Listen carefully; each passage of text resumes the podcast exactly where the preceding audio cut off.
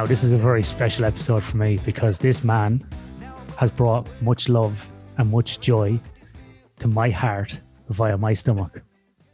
Now, people will be listening to this going, What on earth is he talking about? Kendall Yanamoto, if I pronounce that correctly, That's correct. is a Vancouver based friend of mine who introduced me to the best katsu restaurant in the world in downtown Vancouver. And that katsu restaurant is in my mind every second day. So much so, Kendall, that you have ruined Japanese food for me around the world because I cannot replicate that pork katsu anywhere else. Nothing cuts it anymore. I think we went there, what, three times in a week or something the last time I was in Yeah. Vancouver? I That think place is yeah, awesome. Oh, it's fantastic. Yeah, yeah. It'll it'll you deep deep fry anything and add cheese to uh, and add cheese to katsu, and it's just like crack. This what what was the name of that restaurant? We got to give them a shout out if they're listening, which they're probably not. But what was the name of it again? They're uh, what is the name of it? Saku. S A K U.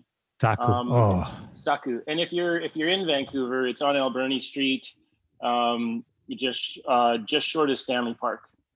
yeah, it was a it was a, it was a fair Yeah. fair old walk from from where I was staying. Um, good, Yeah, good few yeah. k's, but man, it was worth it. Pork katsu, uh, cheese katsu, lovely rice, uh, pickles, shredded cabbage. yeah. Even Oh. the cabbage is good. man, it was so good. And then afterwards, we will go back downtown to uh, a coffee shop and have some uh, tea and cake afterwards. That's the Yeah, kind of gentleman. That's the kind of gentleman that we are, Kendall. We are, we are, we are gone beyond our, our thug years. We we are gentlemen.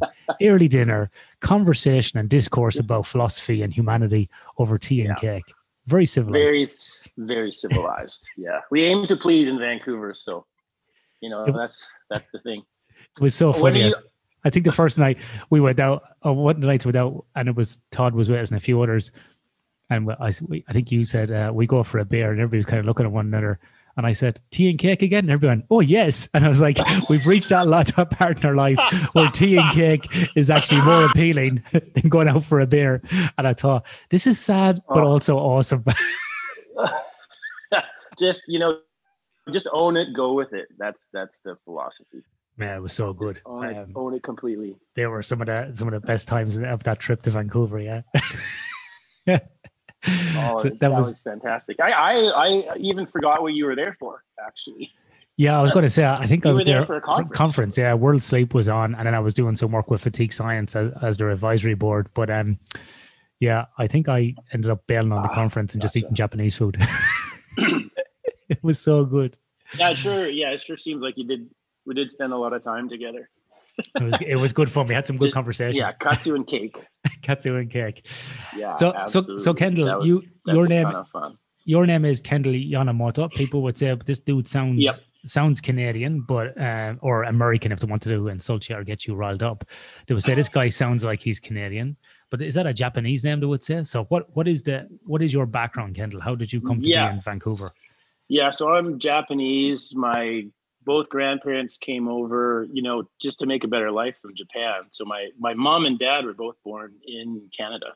Okay. So yeah, but it's yeah, Japanese surname. But but I mean I I'm in Scottsdale right now. Ian. I'm not in Vancouver right now. I'm in Phoenix. Uh, in Arizona. So yeah, in Arizona. Yeah. It it was 84 today. We played golf. So Do you know do you want to hear an interesting fact? I believe I don't know if it's in Phoenix or Scott Scott is there an observatory in Scottsdale?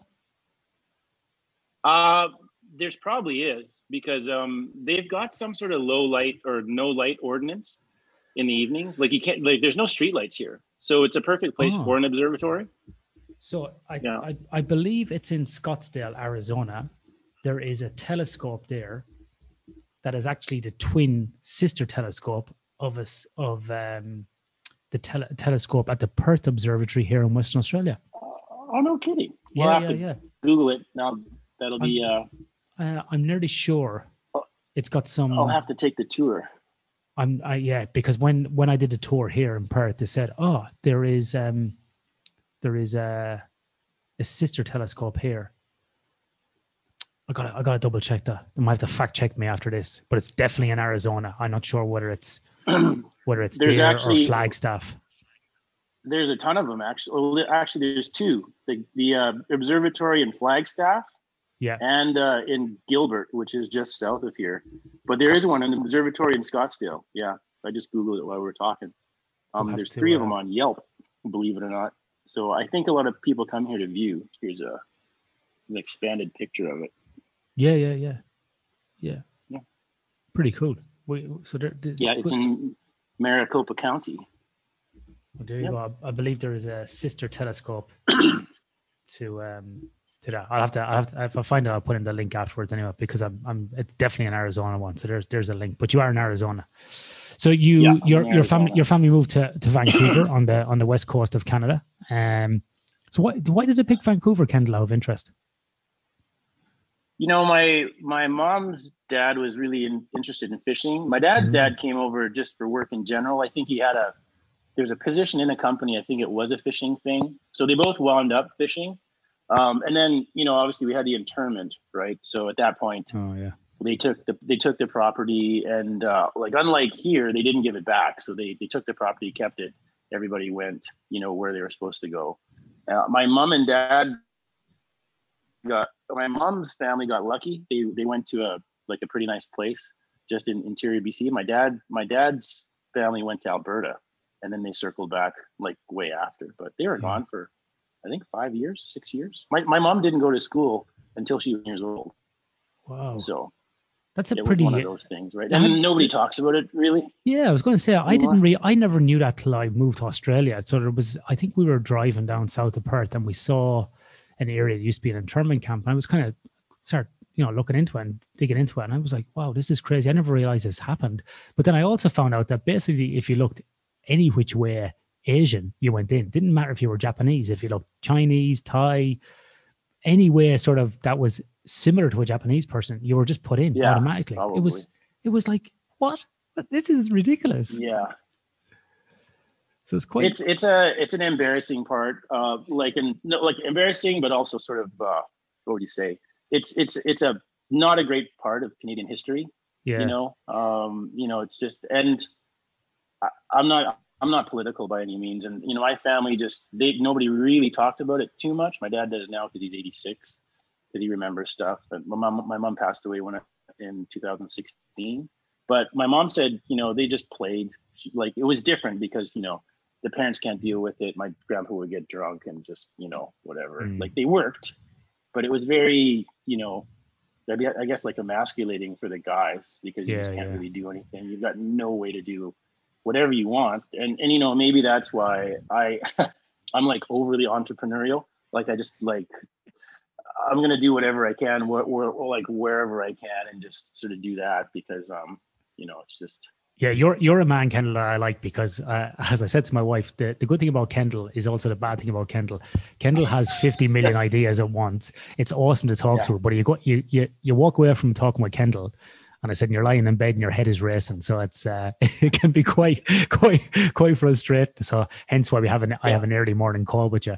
Um, so so Kendall, you you grew up in Vancouver, and um, did you play any sports as a as a kid and a teenager? What what were you sort of into?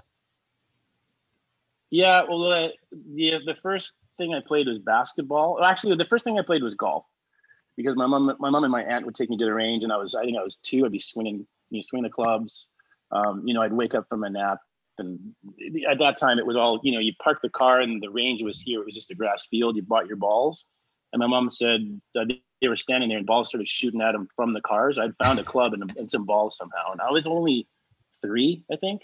Wow. So golf golf was the first thing, and it's it's still the thing. But but basketball is big. Um, you know that was my thing. But I have a weird sort of athletic history because when I was 30, I was having trouble with my back, and I went to see a chiropractor named Don Nixdorf, who was the head of the BC Chiropractic Association, and he said, "Yeah, you got to go and see this this massage therapist. He's unreal." So that's when I met Mike Murray.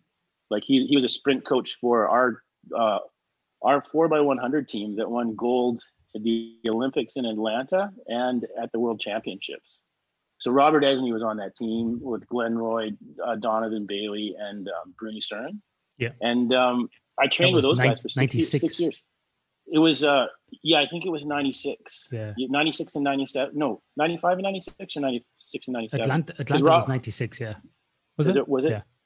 I think it was. We we could look it up. Like I've seen Robert's medals and all that, but I trained with those guys for six years from age 30 to 36.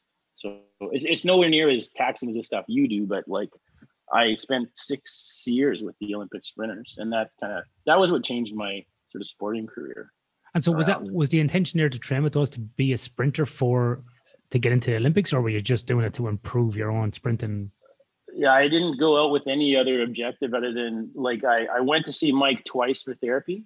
Yeah. And he said, Hey, we had some great conversations. He said, You know, you're a golf guy, I'm a track guy, but I think I can help you. I remember him saying that sentence. And I said, Okay. So he said, Why don't you come to the gym? So I went to the gym for, I think I went to the gym for two or three weeks because, you know, we started the training in the fall. And then he said, Well, why don't you come up to the track?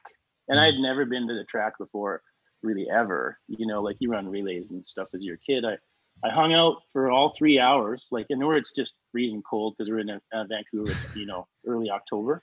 Yeah. And then I decided, hey, I'll give this a shot. So I went out, and after two weeks, one kid said, hey, you know, like most of the athletes don't last too long here, and I I did it for six years, like eight months a year, six days a week.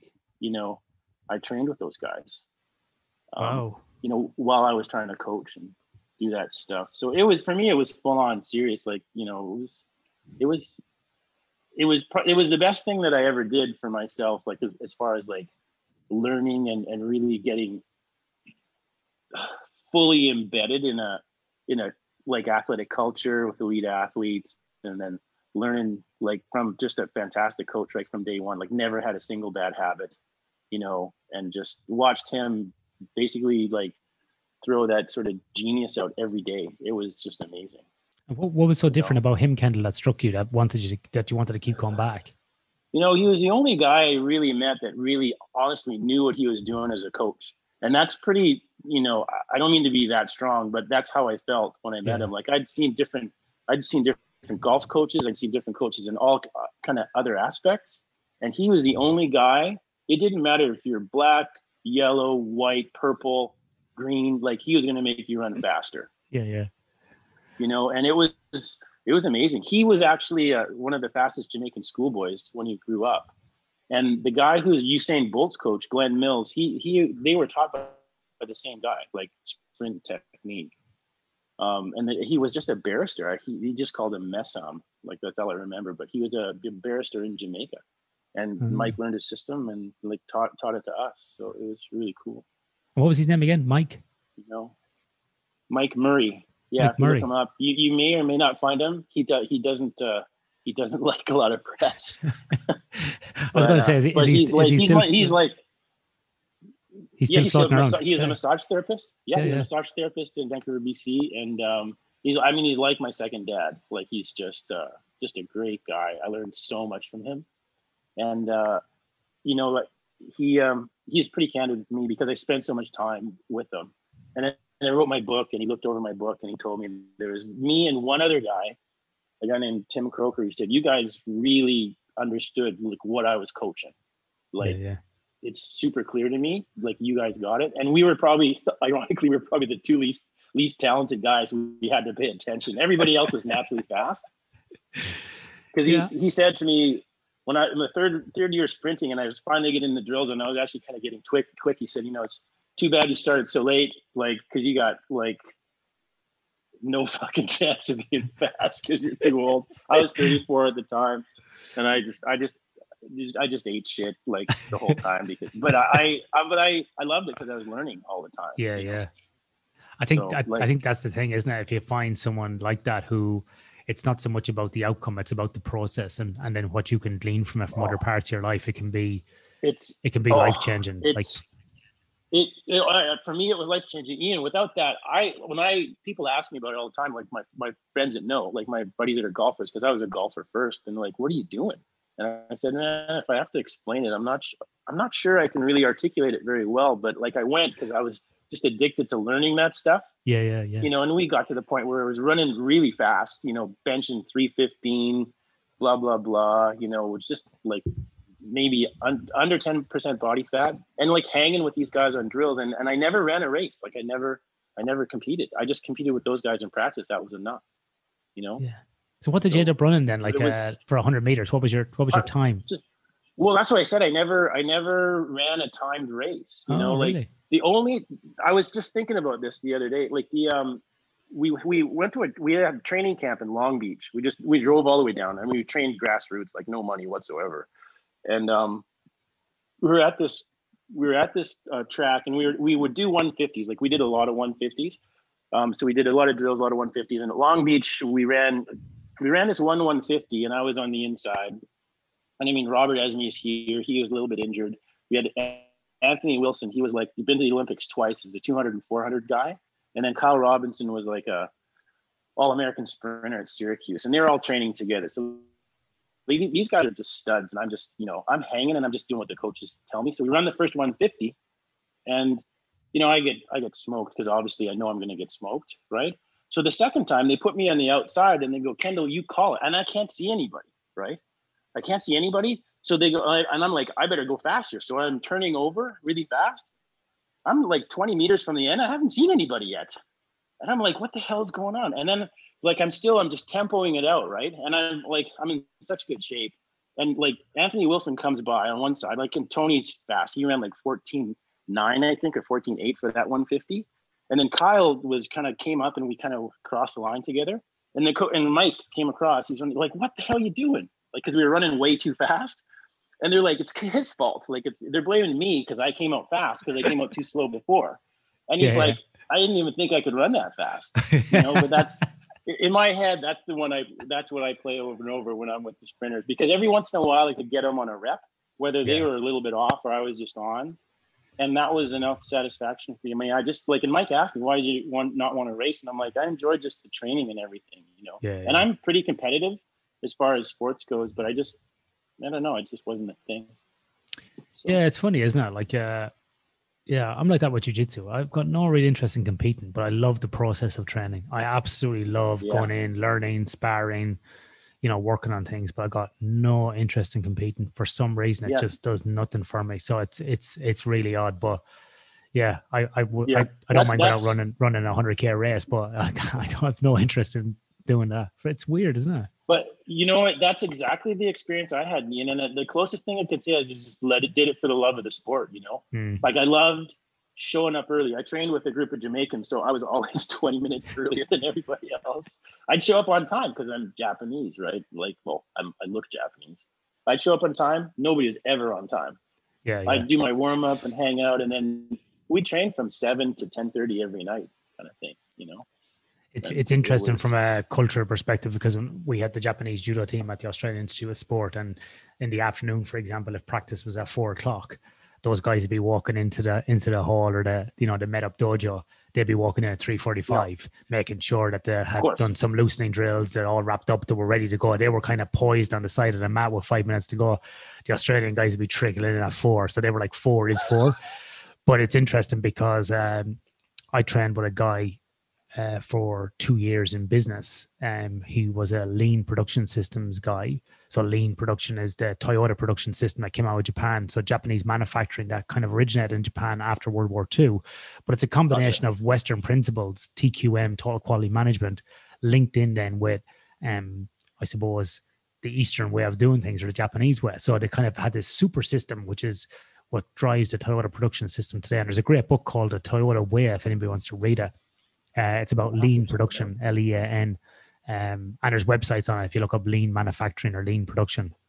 And it's really about, um, so people may have heard about Six Sigma. Six Sigma is more like a kind of a, a methodology, where lean is more like a philosophy. So it's got lots of um, terminology in it, like Kaizen, small incremental improvements, Nemawa- right. Nemawashi, decision by consensus, Hoshin Kanri, which is like top down planning. So all of these things. But anyway, one of the things that um, we sort of, and after coming out of the military, this was more reinforced, was to be on time is to be five minutes early. And we heard that in the military as well. And I was like, oh, this is great because it's the same thing. If you come into a meeting, be prepared. So send your agenda in advance. Uh, the principle of Nemawashi, know what people are going to discuss in the meeting. So a bit like what you're what you were doing there was showing up on time, be prepared, know what you're going to do, and I think that kind of state of mind or presence is really important before we encounter or take on a practice period or something. And to me, that's like a version Yeah. of mindfulness, really. Yeah, hundred percent. I mean, I remember. Now you're making me remember things. I, I remember. I was so into sprinting and the mechanics, the training, and everything. Like I just, and I never really talked. Like I would just listen to Mike talk and listen to you know the guys tell jokes and fooling around. And but I remember doing workouts, and then you know we finished at ten and go to bed at eleven. I would wake up sometimes because I wanted to try something and be on the track at four thirty in the morning, like doing stuff. And I'm a golfer, right? And Mike is like, "What the hell are you doing?" Yeah, yeah, but yeah. we just i would just do stuff like that because i was so into it and you know that's that you know you just and now that we're like i'm doing the startup now we can talk about that later but the one thing that you can't buy from anybody is enthusiasm you know like you Oh. just can't you can't pay anybody to have it they either got it or and don't. it's burning a, burning them up or they Yeah, don't and it's you can't build it you can't build that fire you know Yeah, yeah. so Yeah, no, I I, to- I totally agree with you. So, Kendall, before you were doing sprinting, you were uh, were you a professional golfer, semi-pro? How how did that work? You know, I turned pro when I was 24, which is late because like I was one of those we like golf wasn't really well developed as far as you know training and things like that when I grew up, and and I, we weren't, you know, I wasn't a country club kid so much. We belonged to something, but I worked like every summer in high school. So you know, and I, but I wanted to shot, so I think I, I turned pro the summer I was 24. We'd been painting houses for a couple of years, and I and I just like I said, ah, screw this, because we only played like one or two four round tur- tournaments ev- like in a year. So I went to Q school. I got through. It was 1990. Got my Q, my tour card on the Canadian tour. What was then the Canadian tour? Now it's the Mackenzie tour. And I think I played four separate seasons. I played a little bit in Asia, you know, knocked around a little bit and hung out in the Philippines. I think in Singapore for like four months, one year. You know, it's all a bit of a blur to be honest. Now, like it was first off, it was like you know, Christ, like 25 years ago, over 25 years ago now. So it was a long time ago, and and I was I just didn't have any kind of game back then. Like you know, I think I think I finished 10th in the Singapore Rolex Masters when I was there, and kind of dogged it for the rest of the time, and you know, spent some time and hung out. But I, I just really didn't have as much of a clue as I do now. I didn't know how to I didn't know anything about training, and that was that all changed after I worked with Mike, and then as I got into like learning from my other buddies like Val Nasedkin from Omegawave. You're familiar with Omegawave, right? Yeah, yeah, yeah, yeah. yeah so so val and i have been really good buddies for about 20 years and i like i've learned a ton from him and applied his training principles and like it's just you know i've been kind of there while he's been getting his education using that system for feedback and now he's doing all kinds of stuff like very interesting stuff like you know uh bayesian uh Oh yeah, probability Bayesian analysis probability. and- Yeah, yeah, yeah. yeah. Yeah. you know and and that's really like you know what i've switched to is like as a coach now like i'm like i'm basically on his page because he's done so much education for me you know we we our job is to make good decisions and get like and now with the data and with the ability to analyze we can just make so much you know better decisions with with the with the technology that's available today you know like it's just it's it's completely different than even 10 years ago Oh yeah, it's well. I just had this conversation this morning with someone else, and uh, yeah, so much data and so much rich data out there that you can use. You know, now it's it's really different. yeah So Kendall, Yeah, you you yeah, were you were pl- you were playing golf and then you decided to start coaching. What why did you decide to to start coaching golfers? What was the um what was the Well, draw I mean, card for you obviously, you know, if I'd have been making a million dollars a year, I probably probably would have still played golf. But like, you know, it's hard to make money. I didn't, like I said, I didn't really know what I was doing. But mostly it was injury. You know, I, uh, I, I in 1991, I think I went to Japan because I had carpal tunnel. Basically, I was told I had both wrists, and I stayed there for two years. And at this point, I didn't know anything about, you know, rehab or anything like that. So I just went over and dealt with the injury and tried to heal and kind of wasted the prime sort of golf years like trying to figure it out in Japan. So that was like um, that's a whole nother story. Um, but I, you know, once I figured out that um, when I started running track, that's when I started to sort of get more into coaching because because I was seeing this world class coach every day, and coaching became something to me that was like eventually got more attractive than playing. And then after, you know, even after I coached like a bunch of world class players, like I like you know I started with Ryan Moore and I, I taught Paul Casey and Peter Costas, and then I was I was with Stephen Ames for like a bunch of time, and then I the last guy I've you know like you know, probably the biggest name was Vijay Singh. I, I worked with all those guys, like took them out of sort of career kind of, you know, slumps sort of thing, and, and and got them got them back to playing. And I just was really, you know, I was, I was into being a coach. You know, probably more than I was into being a player because I was putting more effort into understanding coaching than I was playing. But then, um, you know, Vijay kind of he said, "Hey, bro, you should you should play." So I on his his recommendation, I tried to qualify for the Senior U.S. Open in 2018, and I made it. Like, I was shocked, and I so I, I played my first major that year. You know, I was actually teeing it up in a tournament with Vijay. You know, after coaching them like you know yeah, yeah. a couple of months earlier, so it was cool. You know, it was really cool, but it's not my focus, sort of thing. So what do you think are, or what have you found to be the good quality, the qualities of a good coach? What's your sort of guiding philosophy or principles that you apply to your pro, uh, coaching today? Well, I mean, you got to find something you love, or else you can't really be a good coach. I think coaching in any any sport, you have to be willing to put more into it than the athlete. Like if you can't put put more into it than the actual athlete, I think you're in trouble. And, and it's not necessarily like straight out effort because obviously you're coaching really fit young folks sometimes, but you have to put a lot of thought into it. So you got to love it. You, you can't be afraid of work like whatsoever. And, you know, the other thing is you can't really be thinking about money all the time. Like if you're going to do a really yeah. good job, you know, like, and you don't, you don't coach to get rich. Um, you know, all the, all the experience I had, we're putting into this new sort of uh, startup kind of venture, and and that's been really helpful. But I but you know part of what it is is we're focused on coaches. Like we're taking coaches that have got you know proven methodologies or um, long track records of success, and then trying to take that expert system they have in their head and scale it for them. Because the problem that we have is really good coaches is it takes you a long time to get it. You can't charge very much for it. You can only you know teach so many people. So my you know my sort of idea was like let's see if we can scale this. Like the technology seems to be there you know?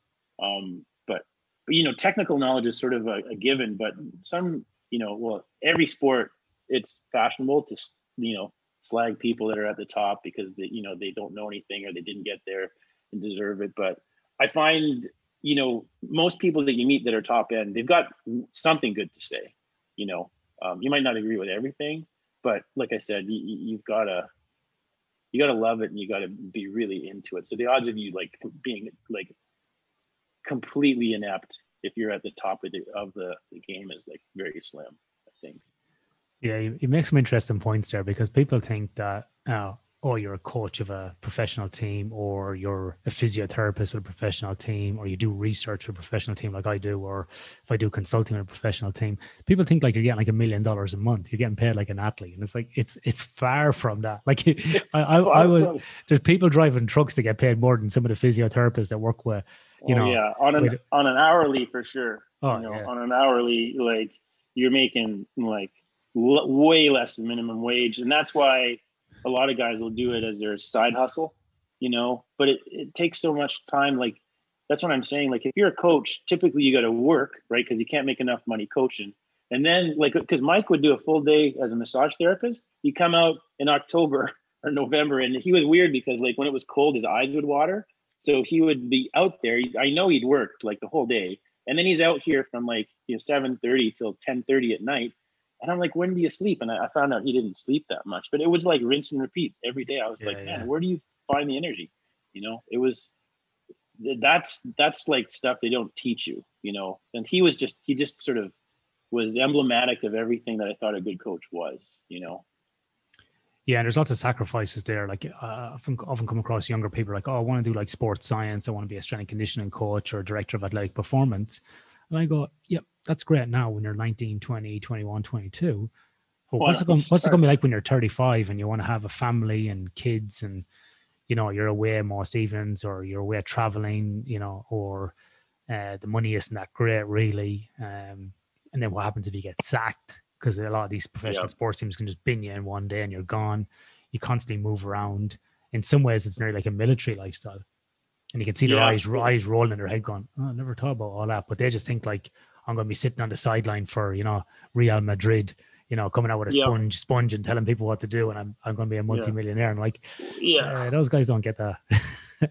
Well, you know, God bless the guys that hold on to that and eventually get that job, but there's so few of them, right? And you know, it's almost like our job is like guys that experience is like you could be that guy, that that one in ten thousand guy that gets the Chelsea gig or whatever it is, you know. But you are you prepared for for for not doing that? And and that's um, you know, that's that's a reality of it. Like I I worked with multiple tour players, and it's it's not glamorous. It doesn't pay that well. Um, you get to meet some pretty interesting people, and the guys are all interesting, you know. Um, and the, obviously, the golf courses are fantastic. The venues are really cool, but you're you are kind of traveling and living someone's life if you're doing the tour thing, you know.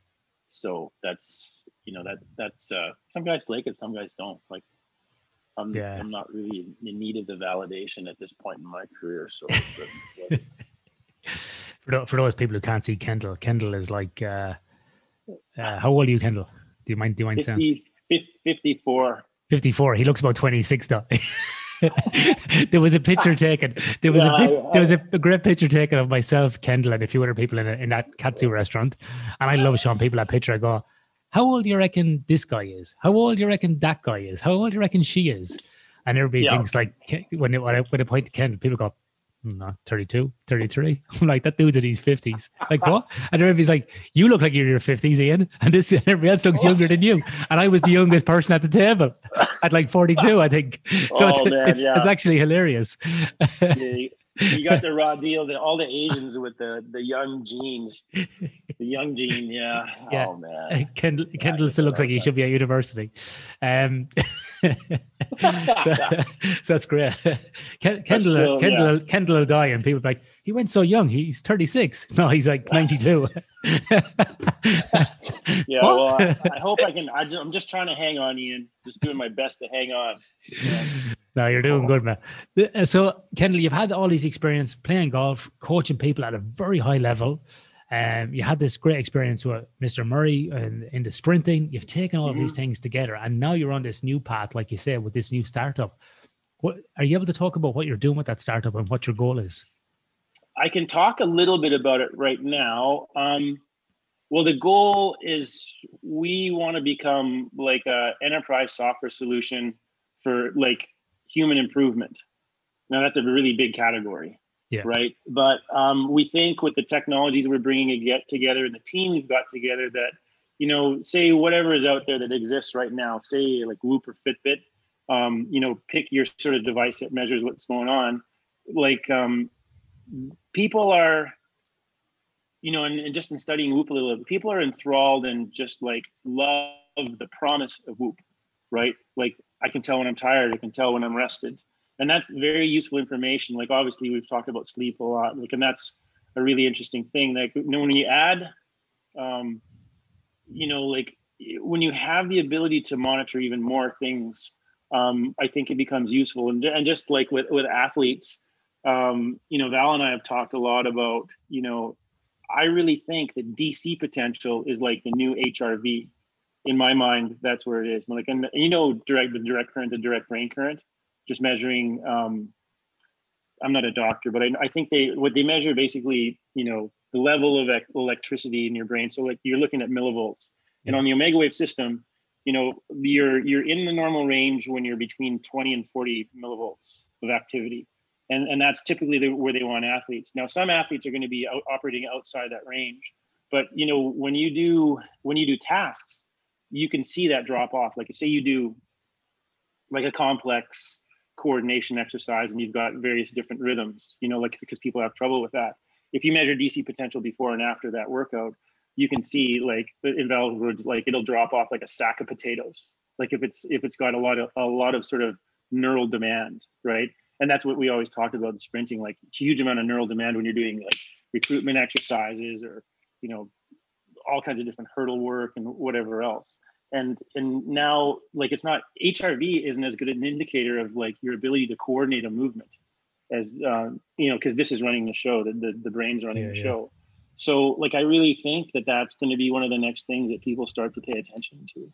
Um, you know, obviously like you know i'm, I'm in the us the heart disease and cardiac um, sort of deaths are probably the biggest source of of, uh, of death here, but I mean, you know, you start to take a look at that kind of information, you contextualize it for people, you know. But I, I think from a performance standpoint, my big focus, like since I sprinted, has been coordination, and because that's my area of interest, like that's where I sort of gravitated to. Like, man, like because they are like Omegawave is one of the, one of the only companies that is measuring it you know and and they've got you know you go to their site they've got tons of education on there they've got doctors talking about it it, it is a thing. And it's been a thing you know that we've known about or i've used the system for probably 15 years i guess.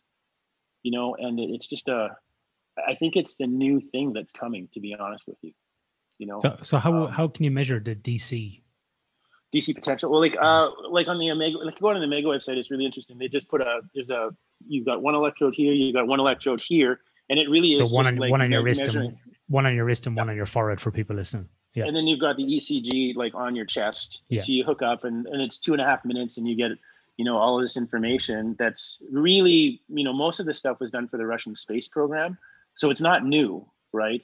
Um, but it is something that you don't get a lot of exposure in, say, the US. I'm not sure about Australia. But, um, you know, when we talked about DC potential 10 years ago, people was like, that, we've never heard of it. And the problem was it was all Russian literature and studies that were they were, they were not translated into English. So literally, North Americans had never heard of it until it got translated. So um, I, that's what I found the most fascinating. And when Val told me, like, listen, we're measuring all these people, and like I've seen, um, you know, and talked to him about this like at length, and he's just like, for him, it's all it's the more more important when you're talking about performance. It's the most you know um, intriguing parameter physiological parameter that you can look at and although hrv is important like to understand like the uh, the, the, regulation of your cardiac system and, and the, fundamentally that's sort of the, the, biggest thing there i think from an athletic standpoint and again i'm not a doctor but when i'm interested in like my my ability my athlete's ability to execute a skill or to swing with a high velocity or to yeah. um, you know to, to acquire a new skill DC potential is like, you know, kind of far and away, besides maybe their metabolic parameters, because they have to have the work capacity to be able to do it.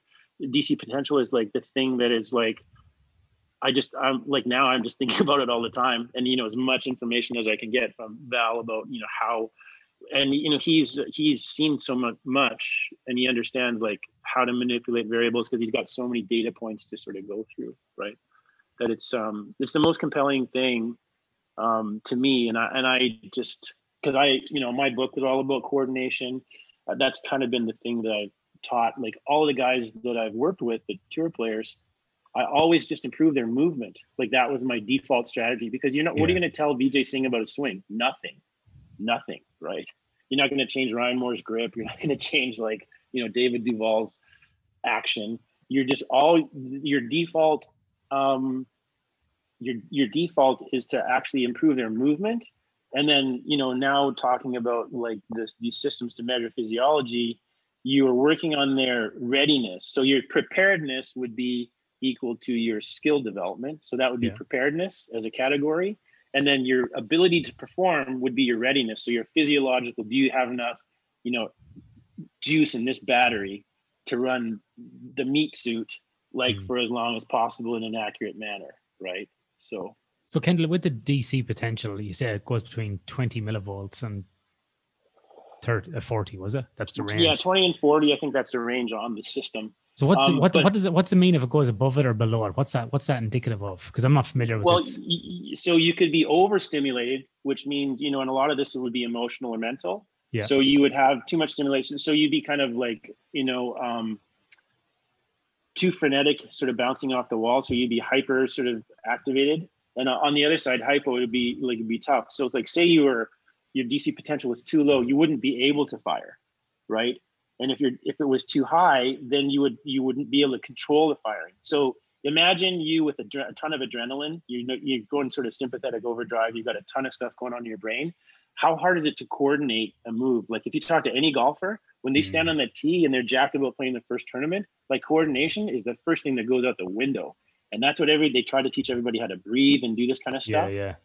You know, and, and like, but what you could do if you were smart is if you knew protocols that actually suppressed the nervous system, you could deploy those as an intervention, mitigating strategy, yeah. right?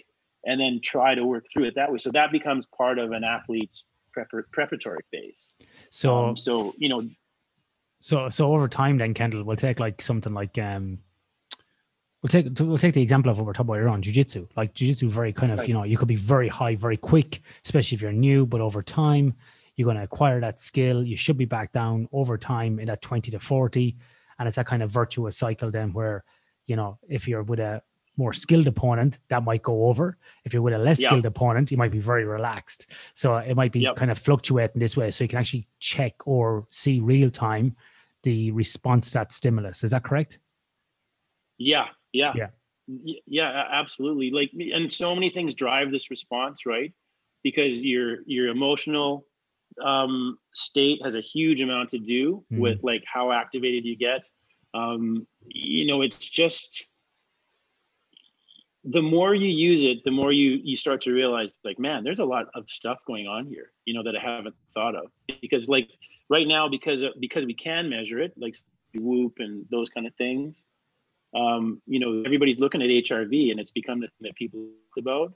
And and it isn't a very important measure, but because like coordination is sort of my focus, uh, like this is the thing really kind of got my interest. And I'm like, wow, you know, that's amazing. Because like, you know, talking to you know, the guys at Fatigue Science and Pat Burns, a really good friend, you know, like I've known him for a long time. We, we talked about um, just sleep and how much sleep you need. And and if you so if you did sleep and then you measure dc potential as well because not everybody's going to recover. Yeah. You know because it could be you say you do a really hard workout and obviously you know you've got like require nutritional requirements for your brain to recover.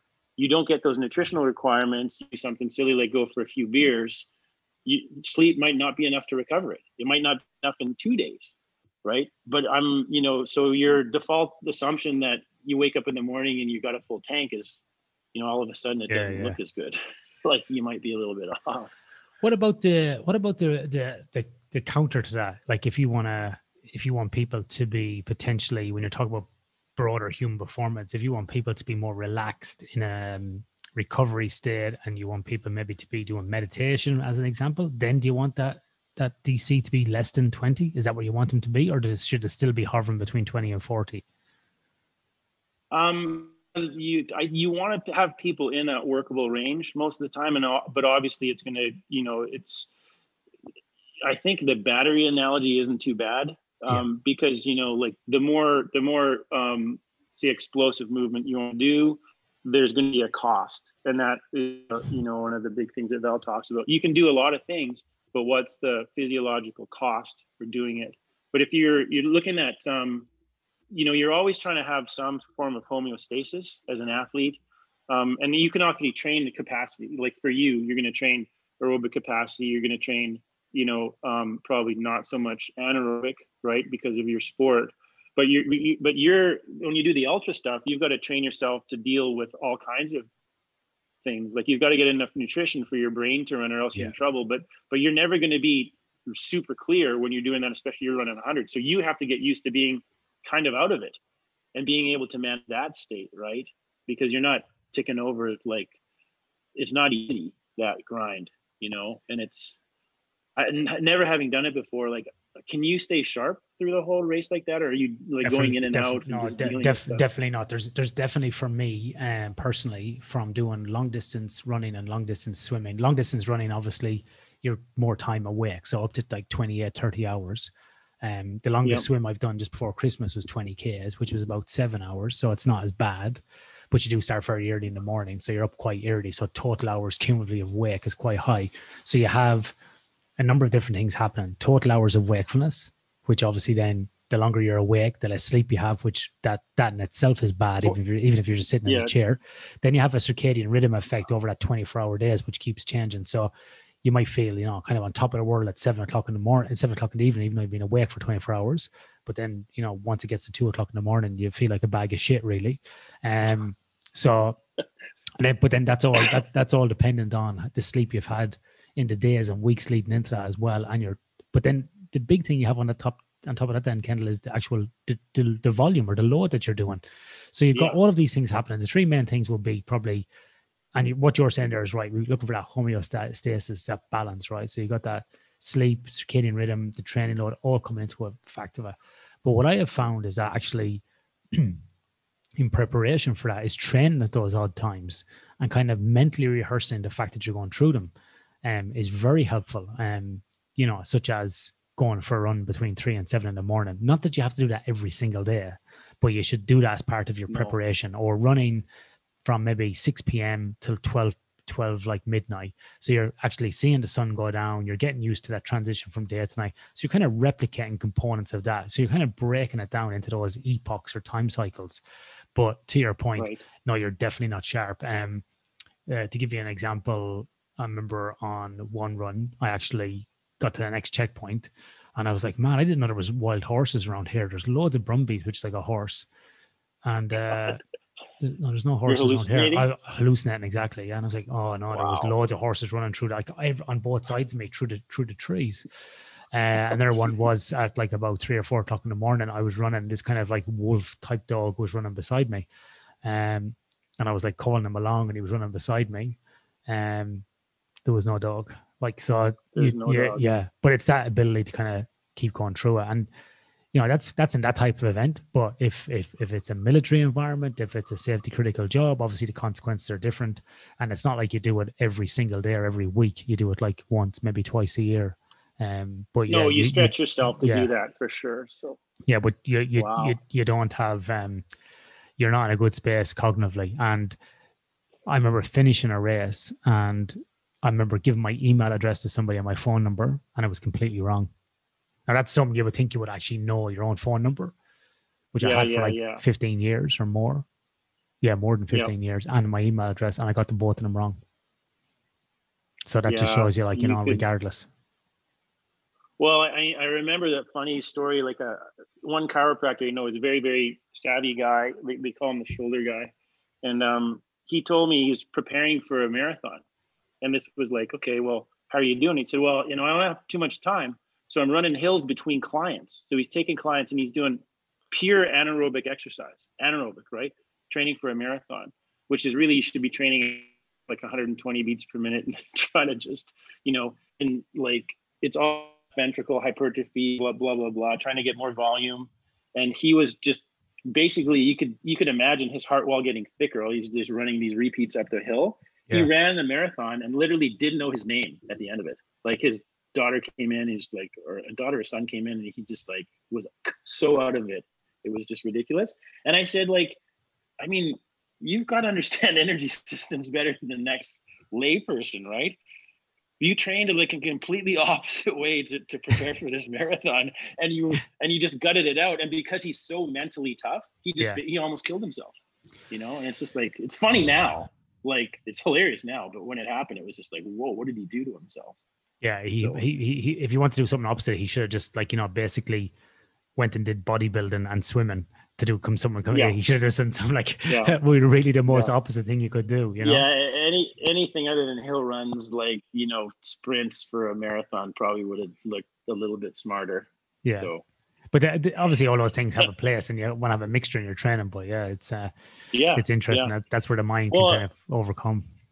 and, and this is where like the measurement you know like if you're actually aware of what your metabolic sort of profile looks like and you, and you know and you know what a successful marathoner looks like you'd probably be able to work towards that you know? So like on a, a trending towards like a you know an adaptive sort of pro, profile for that sort of athlete for an endurance athlete would be smart. So um we did have Omegawave at that time and i believe I actually like i did measure him and he was it was horrible so it was it was kind of confirming it, was it was uh, it was just a thing. And the funny thing is, I think I did that when he was actually an expert giving a seminar. oh, really? Like, Bro, I just got smoked at this marathon. I can't figure it out. And I'm like, you idiot! Like, yeah. so I was able to quantify. You, it was quantified stupidity. It's so funny. Some people do. Uh, some people do some silly things in these training things. Oh, so can- and I've done the. I've done everything dumb you can imagine in training. so like, it's just like not a thing. Oh yeah, I, I the first ultra marathon I, I ran, I think I had sixteen cheese bread cheese rolls and took about twenty Voltaren tablets, which is like an anti-inflammatory. Probably the worst thing I could do. And so yeah, I was uh, puking and shitting for two days afterwards and, and wasn't wasn't good. So I had so much bread in me. I was like oh a bakery. My, it was just oh it was the God. worst. It was the worst combination of, of all things. I had all the wrong clothes, everything. But you learn from those mistakes, and that's the benefit of, oh, yeah. of doing those things. Yeah. And you, if you, you learn, you know. Yeah, if you haven't fucked up epically, like really, really epically, you you just haven't been in the game long enough. Like, yeah, yeah, yeah. It, you're you're you'll do it to yourself 100 percent. Yeah i've i've uh, i've done it a few times yeah. But that's that's that's the fun is because you know you get into that kind of that like i said that virtuous cycle that kind of plan do check act. You go right i learned that and then i can move on. I ain't making that mistake again. So 100 percent. yeah. Uh, when we did these crazy track workouts my friends would say why would you do that? And i'm like i have to do it to myself. None of my friends will let me do it to them. You know like yeah. oh yeah. craziness. Yeah, yeah, it was so much fun so, so Kendall, you took um, all of these experiences as a professional golfer, uh, working with these track guys, um, and you wrote a book. Um, can you tell us a little yep. bit about that book that you that you wrote and how people could uh, maybe even look it up? Uh, yeah, it's called. We call it. I call it the athletic fundamentals of golf. Yeah, and it was um, it was actually a complete rewrite of a. I wrote another book called this the uh, the physical basis swing faults, and I I didn't that book was okay. We were just determining what was happening, you know, golfers physically. And but I wrote one chapter on the med ball, and that when I read the book again, I was like, "Well, scrap this." So then I, I wrote this book. I wrote down basically every lesson that I'd ever taught, right? And then you know that the med ball chapter stood out. So I took the med ball work because we did a lot of med ball training with the track guys, and I and I wrote this book. It took me probably two years to put it all together, and then I I had to scrap it because I said, you know, this isn't precise enough. And like anything that you're really into, I, I was actually sort of buoyed by the, the recognition that it wasn't right. And then what I did was I identified eight principles of athletic movement. So, you know, midline, calm, everything was basically measurable. It was sort of like physics was my default. Yeah. And, and the, the book really describes, you know, like a series of provocative, like coordination tests and if you read it a couple times you'll realize the book is actually the test and the fixes like in a progression. And um, it just identified you know these these physical um, physical i guess principles of, of how i assess movement. And then i just designed a bunch of proprietary med ball drills for it. And um, you know that that sort of like is the underpinning for the the training philosophy we have and and uh, actually like is it forms a basis for the um the, the theoretical underpinning for the for the uh, the movement analysis we're going to do on a on a like for for people on their iPhones. So I've worked through that a couple times, you know, and looks like we're um, you know making progress, and it's not the same as it was before, and it's not like central to what we're doing. I think the uh, the, the the training programs are sort of more central to what we're doing but uh, having a bit of video that gives you feedback, like very obvious feedback on yeah. how you're moving, like not joint angles and things like that, but things I can, as a coach, I can tell you to move forward, back, up, down, forward, sideways. You know, that's all calm stuff. You know, how does your center of mass move in space? So you said about med med ball drills and so on. So the cover of your book has the medicine ball and then another picture which is of, yep. of you, I think. Is that that you? Me, yeah, that's me throwing a medicine ball against the wall. That's the the the power throw. The so. power throw, and then you got one swinging a golf club. So these type of yep. things you're going to build into this new platform going forward. Will this be just for golf or for any sort of just? Are you talking about optimal human movement overall? Yeah, it'll be optimal human movement. Like when we talked about that, even the a, a PT product will be more about like you know optimizing movement, but like specifically in softball and baseball, which we're looking at first and then golf and then you know running. There, there's different things you're looking at. But when you can actually in my experience when you can actually tell people how to coordinate a movement like based on like center of mass and midline like say when i teach golfers we teach them med ball exercises control how to control the center of mass and midline how their legs have to move they can their arms sort of sort themselves out which is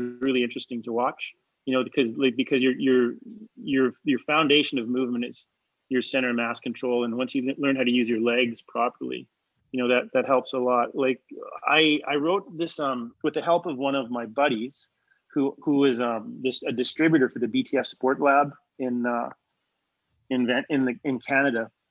We wrote this software program which quantified all the principles in my book. So you know, midline center mass or center mass, physical advantage, gatherings, centripetal force, all that stuff.